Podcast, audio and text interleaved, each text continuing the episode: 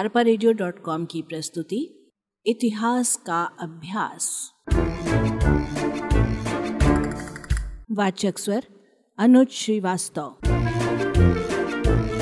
राष्ट्रीय आंदोलन स्वतंत्रता के पूर्व एवं पश्चात।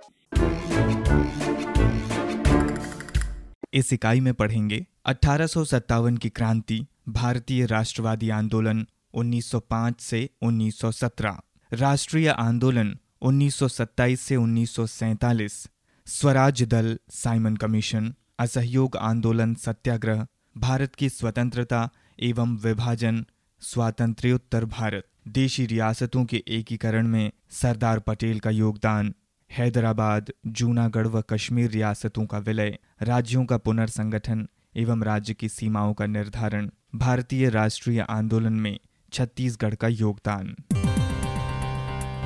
अठारह सौ सत्तावन की क्रांति। पृष्ठभूमि। 1856 ईस्वी में लॉर्ड डलहौजी के बाद लॉर्ड कैनिंग गवर्नर जनरल बनकर आया। कैनिंग के शासनकाल की सर्वाधिक महत्वपूर्ण घटना अठारह सौ सत्तावन की क्रांति थी। भारतीयों ने कभी स्वेच्छा से ब्रिटिश साम्राज्य को स्वीकार नहीं किया था। अनेक भारतीय नरेशों तथा सरदारों में अंग्रेज़ विरोधी भावना मौजूद थी। अठारह सौ सत्तावन की क्रांति का प्रारंभ एक सिपाही विद्रोह के रूप में हुआ था। यथापि ये बहुत व्यापक था। ये हमारे इतिहास में एक युगांतरकारी घटना है। ये भारत का प्रथम अंग्रेज़ों के विरुद्ध विद्रोह था। इसका कारण कुछ इस प्रकार है। पहला है राजनीतिक कारण। लॉर्ड डलहौजी की साम्राज्यवादी या विलय नीति। देशी राजा निसंतान होते थे। डलहौजी ने अपना साम्राज्य विस्तार करने के उद्देश्य से निसंतान राजाओं द्वारा गोद लेने की प्रथा पर निषेध घोषित कर दिया और सतारा, नागपुर, झांसी को अपने राज्य में मिला लिया। झांसी की रानी लक्ष्मीबाई को गोद का अधिकार न देकर अथवा अवध के नवाब पर कुशासन का आरोप लगाकर अवध के राज्य को भी समाप्त कर दिया। देशी राजाओं में काफ़ी असंतोष था। नाना साहब की पेंशन बंद करके डलहौजी ने उन्हें भी अंग्रेज़ों का शत्रु बना दिया था। तात्या टोपे नाना साहब के सेनापति थे। मुगल बादशाह का अपमान। अंग्रेज़ों ने भारतीय सिक्के पर से मुगल बादशाह का नाम हटा दिया। पेंशन देना एवं सम्मान प्रदर्शित करना बंद कर दिया। अतः मुसलमानों एवं भारतीयों में असंतोष बढ़ता गया। देशी नरेशों में असंतोष। देशी नरेशों को उच्च पदों से वंचित कर दिया गया। इससे उनमें असंतोष की भावना उत्पन्न हो गई। अंग्रेज़ों का कुशासन। ब्रिटिश शासन व्यवस्था जटिल थी। शासक भारतीयों की भाषा, राजनीति एवं कानून से अनभिज्ञ थे। ठीक ठीक न्याय नहीं करते थे। दूसरा है आर्थिक कारण। अंग्रेज़ों के आगमन के पूर्व, भारत आर्थिक दृष्टि से विश्व में सर्वाधिक समृद्ध देश समझा जाता था। अंग्रेज़ी सत्ता के प्रसार के फलस्वरूप ये विश्व के निर्धन देशों में आ गया। भारतीय व्यापार पर अंग्रेज़ों ने एकाधिपत्य स्थापित कर लिया। घरेलू उद्योग धंधों को नष्ट कर डाला। आर्थिक स्थिति अत्यंत शोचनीय हो गई। देशी राजाओं को कंपनी राज्य में मिला लेने से बहुत से सैनिक बेकार हो गए। तीसरा है सामाजिक कारण। अंग्रेज़ों द्वारा भारतीय सामाजिक जीवन में हस्तक्षेप। कंपनी सरकार ने भारत में सौ वर्षों के शासनकाल में अनेक समाज सुधार के कार्य किए। बेटिंग ने सती प्रथा, बाल हत्या आदि को अवैध घोषित कर दिया। डलहौजी ने विधवा विवाह को मान्यता दी। ये सभी सुधार भारतीयों के हित में थे। भारतीय रूढ़िवादी होने के कारण डर गए कि अंग्रेज़ भारतीय सभ्यता नष्ट कर अंग्रेज़ी सभ्यता का प्रसार कर रहे हैं। वैज्ञानिक आविष्कार, रेल, तार, डाक आदि व्यवस्था से लोग डर गए। इन आविष्कारों को सामाजिक हस्तक्षेप समझा जाने लगा। ईसाई धर्म का प्रचार। अंग्रेज़ भारतीय रीति रिवाजों एवं सामाजिक नियमों की अवहेलना करते थे। भारतीयों को महसूस हुआ कि वे उन्हें ईसाई बनाना चाहते हैं। अंग्रेज़ों का अहंकार। अंग्रेज़ों ने अहंकारवादी नीति अपनाई। अंग्रेज़ भारतीयों से घृणा करते थे। उनसे बेगार लेते थे। भारतीयों के रीति रिवाजों से उन्हें नफरत थी। चौथा है धार्मिक कारण। धर्म की निंदा। ईसाई धर्म प्रचारक, खुलेआम हिंदू और मुसलमान दोनों धर्मों की निंदा करते थे। इससे दोनों धर्मों की भावनाओं को ठेस लगी। शिक्षण संस्थाओं में ईसाई धर्म का प्रचार। शिक्षण संस्थाओं में ईसाई धर्म का प्रचार किया जाता था। ईसाई मिशनरियों ने बहुत से स्कूल खोले। ईसाई धर्म को स्वीकार करने वालों की सुविधा। जो ईसाई धर्म को स्वीकार कर लेते थे, उन्हें सरकारी नौकरी व अन्य सुविधाएँ सहज मिल जाती थीं। पांचवा, सैनिक कारण। कंपनी में भारतीय सैनिकों की संख्या अधिक और अंग्रेज़ सैनिकों की संख्या कम थी। भारतीय सैनिकों को वेतन भत्ता कम मिलता था। सेना के उच्च पद पर अंग्रेज़ नियुक्त होते थे। अंग्रेज़ अफसर भारतीय सैनिकों के साथ अपमानजनक व्यवहार करते थे। छठवां है तात्कालिक कारण। अंग्रेज़ी सेना में शामिल राइफलों में कारतूस भरने के पहले उसके खोखे को दांत से छीलना पड़ता था। सैनिकों में यह अफवाह फैल गई थी कि कारतूसों में गाय और सुअर की चर्बी का प्रयोग किया गया है। इससे हिंदू और मुस्लिम दोनों सैनिकों की धार्मिक भावना को ठेस पहुँची। समस्त देश में विद्रोह की लहर प्रारंभ हो गई। विद्रोह का आरंभ और अंत।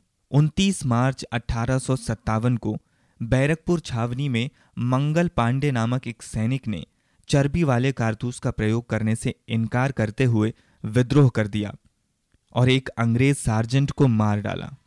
उसे फांसी की सजा दी गई। इसके बाद बैरकपुर छावनी के सैनिकों ने विद्रोह कर दिया। ये सूचना आग की तरह सारे देश में फैल गई।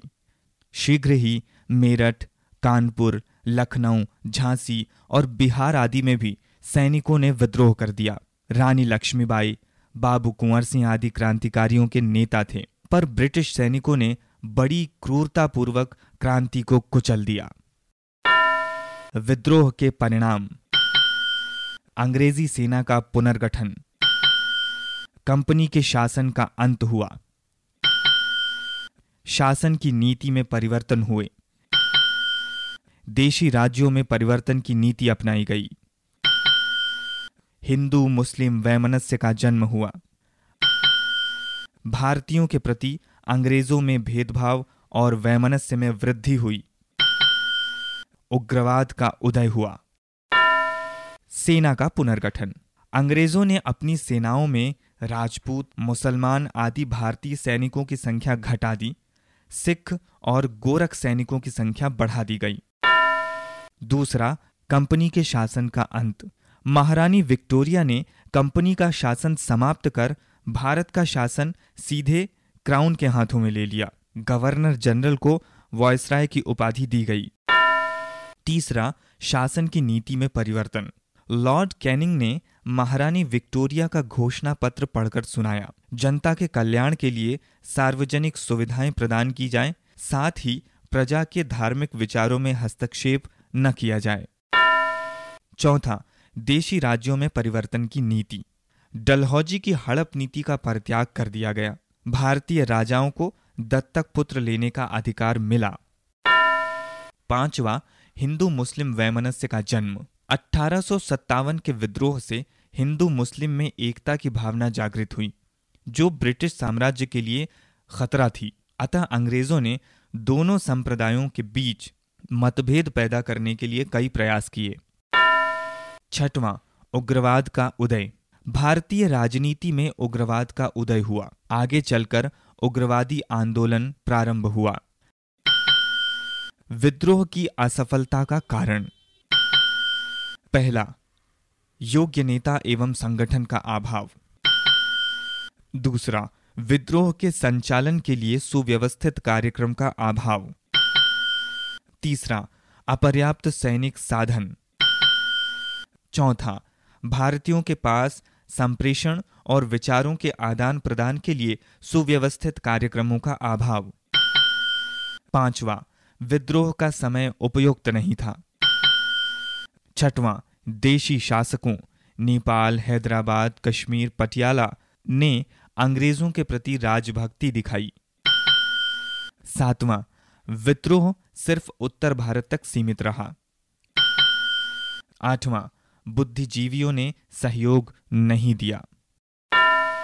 विद्रोह का स्वरूप। अठारह का विद्रोह भारतीय इतिहास की एक युगांतरकारी घटना थी। ये भारत का प्रथम स्वतंत्रता संग्राम था।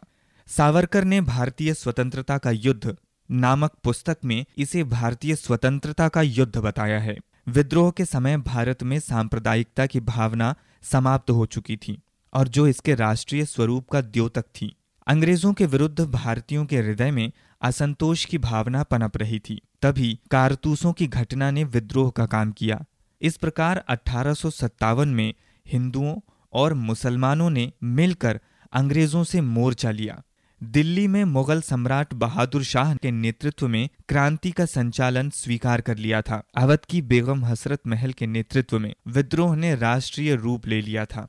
इसे भारतीय स्वतंत्रता का प्रथम चरण कहा जा सकता है। अरपा रेडियो डॉट कॉम की प्रस्तुति, इतिहास का अभ्यास।